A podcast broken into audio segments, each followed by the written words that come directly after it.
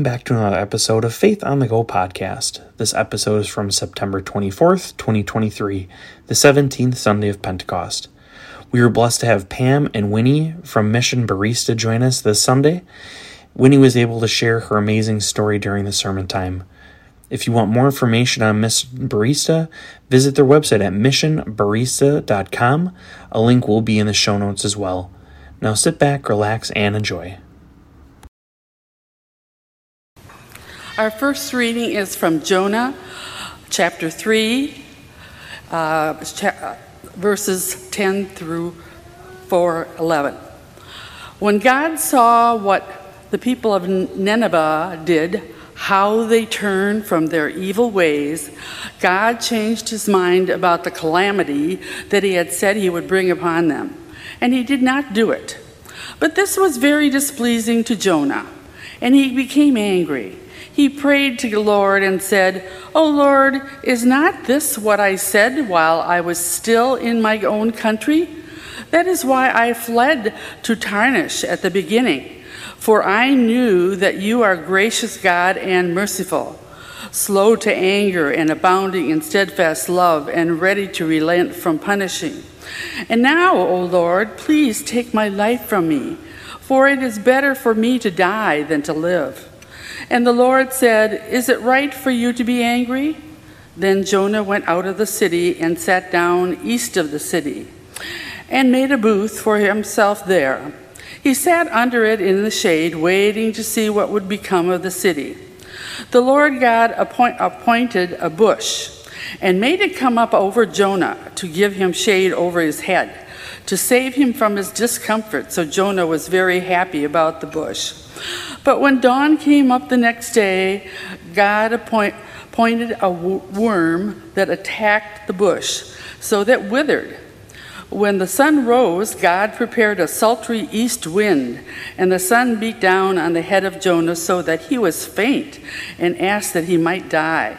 He said, It is better for me to die than to live. But God said to Jonah, Is it right for you to be angry about the bush? And he said, Yes, angry enough to die. And then the Lord said, You are concerned about the bush for which you did not labor and which you did not grow. It came into being in a night and perished in a night. And should I not be concerned about Nineveh, that great city in which there are more than 120,000 persons who do not know their right hand from their left, and also many animals? This is the word of the Lord. The second lesson is from Philippians chapter 1, verses 21 to 30.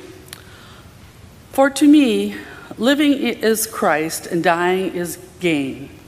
If I am to live in the flesh, that means fruitful labor for me, and I do not know which I prefer. I am hard pressed between the two my desire to depart and be with Christ, for that is far better. But to remain in the flesh is more necessary for you.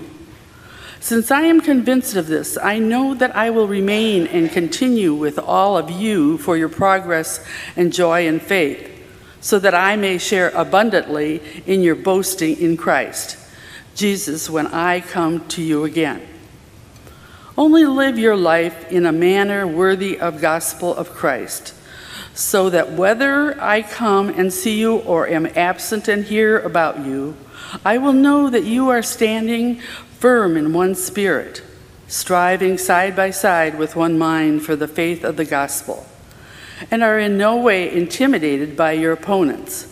For them, this is evidence of their destruction, but of your salvation.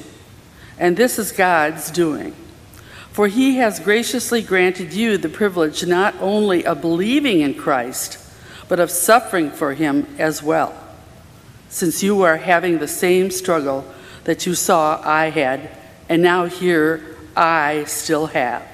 This is the word of the Lord. The Holy Gospel according to St. Matthew, the 20th chapter. Glory to you, O Lord. Jesus said to the disciples, The kingdom of heaven is like a landowner who went out early in the morning to hire laborers for his vineyard. After agreeing with the laborers for the usual daily wage, he sent them into his vineyard. When he went out about nine o'clock, he saw others standing idle in the marketplace, and he said to them, You also go into the vineyard, and I will pay you whatever is right. So they went. When he went out again about noon, and about three o'clock, he did the same. And about five o'clock, he went out and found others standing around. And he said to them, Why are you standing here idle all day? They said to him, Because no one has hired us. He said to them, You also go into the vineyard. When evening came, the owner of the vineyard said to his manager, Call the laborers and give them their pay, beginning with the last, and then going to the first. When those hired about five o'clock came, each of them received the usual daily wage. Now, when the first came, they thought that they would receive more, but each of them also received the usual daily wage. And when they received it, they grumbled against the landowner, saying, These last worked only one hour, and you have made them equal to us, who have borne the burden of the day and the scorching heat. But he replied to one of them, Friend, I'm doing you no wrong. Did you not agree with me for the usual daily wage? Take what belongs to you and go. I choose to give to this last the same as I give to you. Am I not allowed to do what I choose with what belongs to me? Or are you envious because I am generous? So the last will be first and the first will be last. This is the gospel of the Lord. Praise to you, O Christ. You may be seated, and I am delighted to invite up forward to the pulpit our friends Pam and Winnie, who will be sharing uh, a message with us here today. Welcome, Pam and Winnie. Good morning. Good morning. I'd love to start with prayer. So if I could have everybody just fold your hands and bow your head. Dear Heavenly Father, we give thanks for your word and direction in the Bible. We thank you for your reassurances that we can trust you and you lead us to still waters. No matter where our mission field is, you are with us. When we give you our whole heart and say yes, we must trust that you will take us to where you need us most. Thank you, Lord, for Pastor John, who is your shepherd to so many inside and outside of this beautiful building. Thank you for this congregation that are here in person and those that are online. Lastly, I want to thank my sister Lisa, who took the initiative to share Winnie and I with this church. Lord, op- open the hearts of all who are here today and bless our words to everyone that we meet. All this I pray. Amen. So I'm very grateful to be here today. Many already know me, but for those that do not, I grew up in this church. I was baptized and confirmed right in this very building. What a blessing to be here. As a matter of fact, a couple of my confirmation teachers are present here today, so I can give thanks to them for helping guide me to God. I've been doing international missions in Tanzania, Africa for over 15 years. Not all of those 15 years have been spent with Winnie, who I will present shortly, um, who will share her story. God sent me through the most rigorous education, and there was so much that I needed to learn before Winnie and I were placed in his farm to labor together. Winnie and I love the book of Deuteronomy and will often send each other encouraging messages while she lives in her village and me in mine. For those that may be unfamiliar, the book truly depicts the uniqueness of God, the need for centralized worship, and a concern for the poor and disadvantaged. It is where my heart has grown strong, and when Winnie and I met in person, we simply knew that only God could have placed us together, as we are truly 10,000 miles apart from one another. One of the first readings that we shared together when I was in her village a year ago was from Deuteronomy 32:10. And in my heart I really could see this. It says in a desert land he found them in a barren and howling waste. He encircled them, he cared for them, and he kept him and them as the apple of his eye. And as I lived in the mud huts with Winnie, I saw how much God loved them. Winnie arrived in the USA on September 14th for the first time in her life. She left her Maasai tribe, culture, tradition, and the mud huts to join us here in the USA, and oh boy, what an awakening it was. Her favorite thing, by the way, is donuts. Coming to America was her prayer since she was five years old. Our God is a living God. She's here. We began our work through Mission Barista Global with the widows and orphans, and most recently, the trafficked young girls in her community. I spent a couple of weeks uh, last year living with Winnie and meeting the least, the last, and the lost. I was immersed into a world that most of us will never know. As God continues to call me to his farm to labor for those that are in need, I thought it would be best to hear the story straight from my boots on the ground sister in Christ, Winnie. Her personal story is one of strength, courage, obeying God, and trusting in his plan. I'd like to welcome Winnie, and if you could just give her a round of applause, I'd really appreciate it.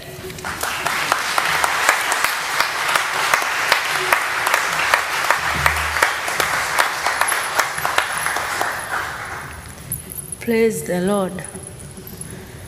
Uh, I'm happy, more than happy, being today in the church. This is my home church. And I'm working under the Lutheran Church of Tanzania in Arusha region. This church, I have got a very, very big history on Lutheran Church. It has been like mother to me and father to me. And I'm standing today in front of you with, I'm, I'm very happy. So, so happy. Because I can say that Lutheran Church have lifted me from the ground up to where I am standing. It's because of the Lutheran Church. Uh,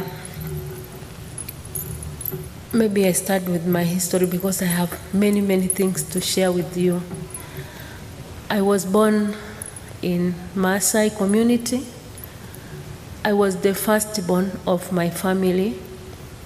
We were seven, two boys and five girls. I was the firstborn, but not the firstborn for my father. My father has four wives, so my mother was the the the last wife.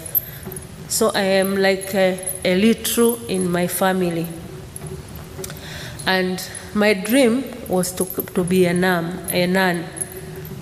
Uh, I went to to Catholic school from uh, from primary school to secondary school.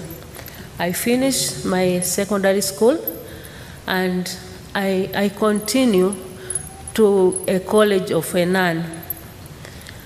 I, I finished almost two years, and in the third year, my father was supposed to sign my contract with the church that he's ready for me to be a nun.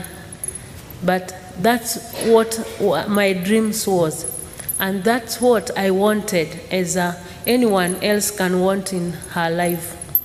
But what I was thinking is not what my dad was thinking. My dad was, an, ha, was having another plan and ha, he was thinking others way. So when I, I told my mother, because I, in our community, I can't talk with my dad.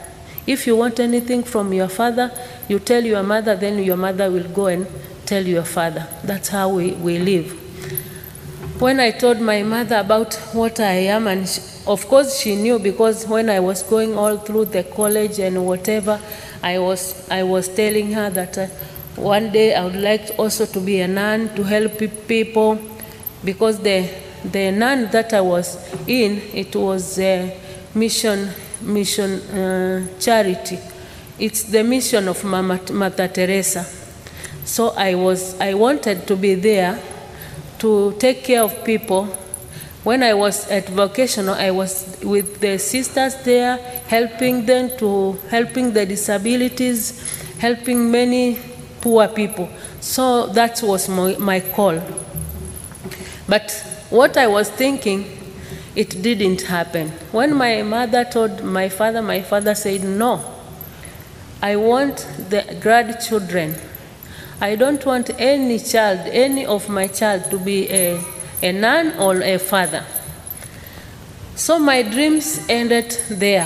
I have no way to do or nothing to say because your father is the last say in the family. You won't say anything to your father. So I, I, I, I was like I was, I, I don't know, I was like I, I was getting mad, not, not even being mad. I, I was like, I don't know. When I was thinking about my life now, what I'm going to do after what I was dreaming is over, my father has already prepared a man, a man to marry me, and I didn't know.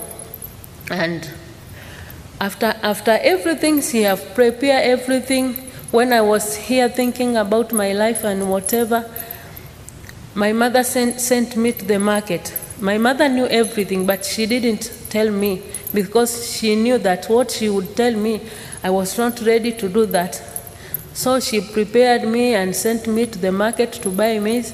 When I was on the road, I was like I was taken away by force and I was taken to my husband. So that's how I was married. And in our community, if, if, you, if you are married, you can't go back to your, to your father's place. Even if I, I lived a life of abuse, I can say physical abuse, being beaten, everything, everything I passed.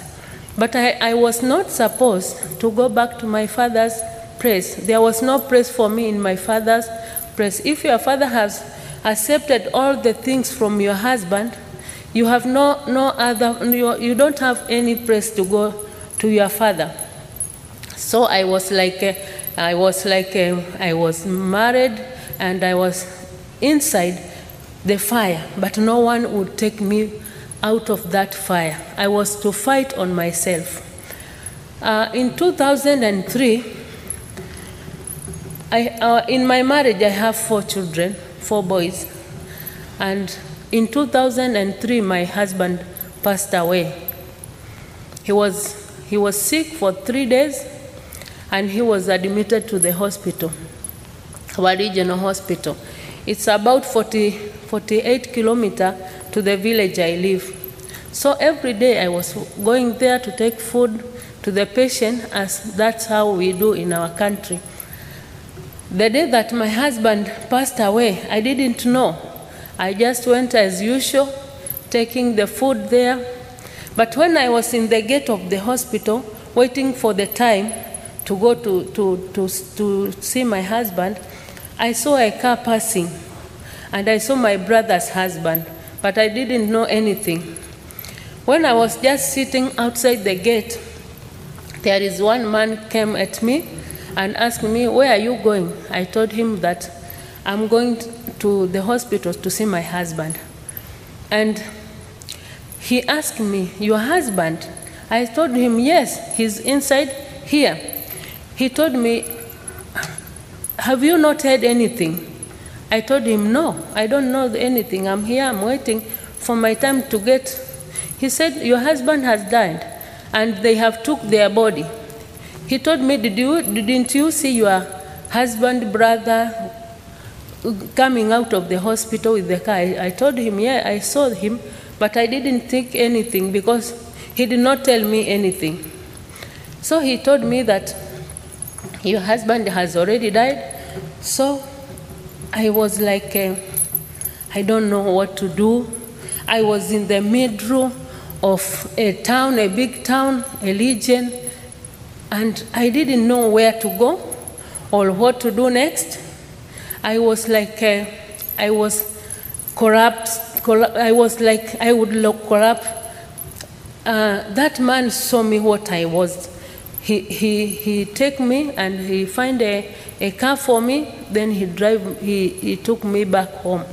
When I was at home, they, we prepare, they prepare the burial and everything and they finish everything. After they finish, our custom, our tradition, when your husband died, you are supposed to be married by his brother's husband. So we had a meeting. And a meeting, I was supposed, because they were four, now they were three, I was supposed to, to, to, to choose one of them. And in the meeting, they, we talk a lot and whatever. It was my time because the elders were there. So it was my time now to say who will take care of my family. And I, I stand up and I told them I'm not ready to, to, to, for anyone to take care of my family. And they said, how, the elders said, you know our traditional. Why are you saying that? I told them, those people that you are saying now, me, I, I choose one of them, they left me there at, at a Legion hospital in the town. I'm new in the town. I don't know where to go. I don't know what to do. They just left me there. I, if I may die, I die there. There are many cars. I could have been uh, by the car, but they didn't mind.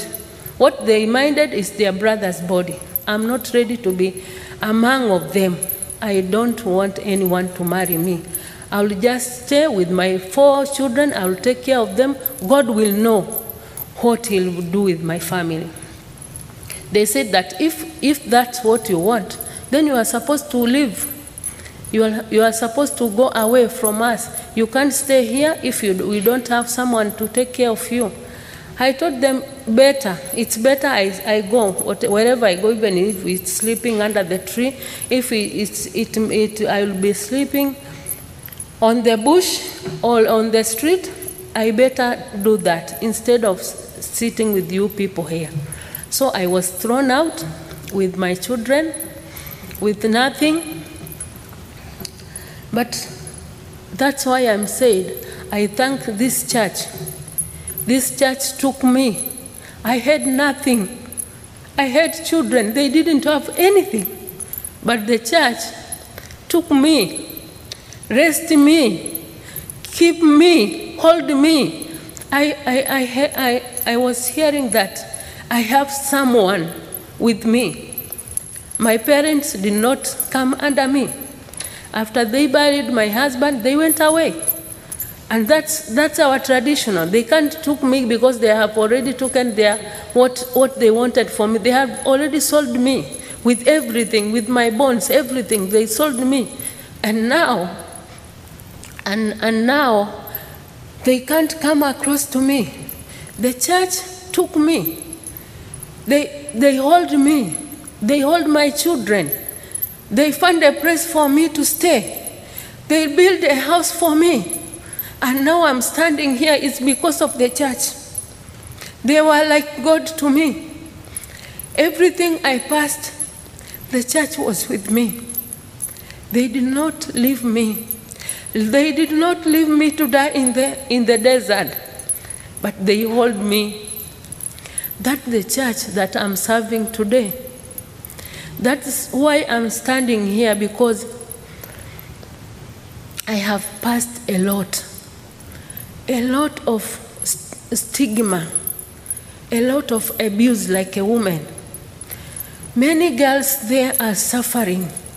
Many widows there are suffering, but they have no one to, to stand for them. And I told the church, me and my church, we will stand for them. We will always be with them. We will make sure that any woman, any widow, has it, she will have his light for her husband. In our community, as a woman, you don't have anything. As a woman, you, if, if, you, if your husband died, you, you, will, you will go, you will have to, to leave the place without anything. They said that when you come in their, their, their their family, you were with nothing. So you'll have to live like when what you what you come inside them without nothing. So you'll have to go with nothing.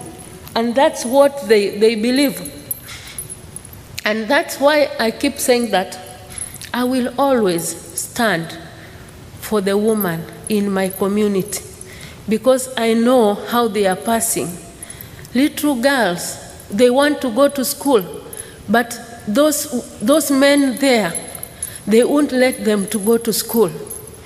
What they want is just cow for them to hold because even that cow a woman doesn't own. It's for the man. So what they look, they are looking for their self. They are not looking at the future of a woman or a future of a, a, a, a girl. And I thank the mission barista. They have been like a hand to me and a foot, helping those widows there. They are crying there. They have nothing. But they, they thanks God that brings the mission barista to our, to our community because now they have something. They, they have somewhere to go and to, to talk. They have somewhere, somewhere they can go and tell their, their whatever they are passing us. Because me, when I was passing all those things, I didn't have anywhere to go than to, to the church because I've been working in the church, being a member of the church, doing everything to the church. That's where I was. And I thank God because if not the church, I don't know where I would be. I would be even now. I'm, I'm, I did. I don't know where I would be. My family. Maybe I would be died a long ago. That's what I think because they are all I have. My children going to school is because of the church. They took my children to school. They, they, they make sure that at even the time of the burial preparation and all, they were there. They were taking praise. This day they will come to the, this group, the other day they will come that group. They will be with me. And they told me, You have not to cry because we are here for you. And I saw them. You know, when you have someone, when you are in the deep of sorrow, as, as God said that even if you pass at the middle of the death, I will be with you. And that's why I love the song, What a Friend We Have in Jesus. Because of Jesus, now I'm standing in front of you. Because of Jesus, now I can stand and, pre- and prevent the women and the girls that ha- ha- have been abused. Because of Jesus, now I have got everything I got. I can say that Jesus is everything to me and to, to our life. He, he died for us, and because of Him dying, we are all, all, we are lifted up again. So, God, God is so good. God is good. He is good to us. And I thank God that you people, you have everything. You have to, to, to thank God that your country, you have everything. In our, in our country, we don't have the things that you have. And maybe I think that, not that we are sinners, no. But God knows why He have given you those things that you have. Maybe if they could, He could give us, we won't manage to, to keep them. But He give, you know, God cannot give you something that you can't hold. My problem I can hold. God can give me my, my problem, he, he knows I can hold.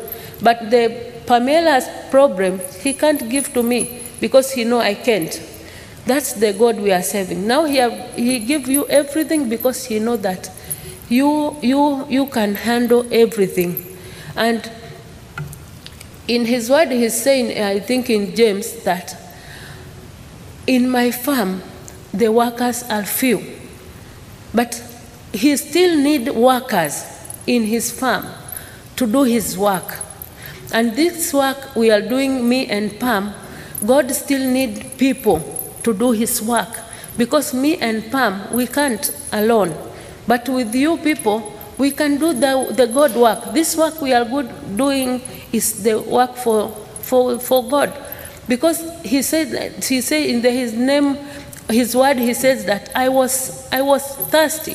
You didn't give me water. I was, I didn't have food. You didn't give, give me food. I was, I was naked. You didn't give me clothes. That's the God he's saying. Who were naked is these people that we are serving.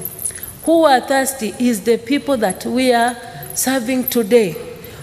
Who didn't have food is the widows and, and the orphan that we are serving today. So, my people, all we need in our mission, we need your prayers, we need your help, we need everything. And the prayer is the best because we all, we are warriors of the Christ. And we know that this work, through Christ, that we, we are brothers and sisters in Christ. And through Christ, we can do a, we can do a lot of things because He is living and He's always here for us. Amen. Thank you, Pastor.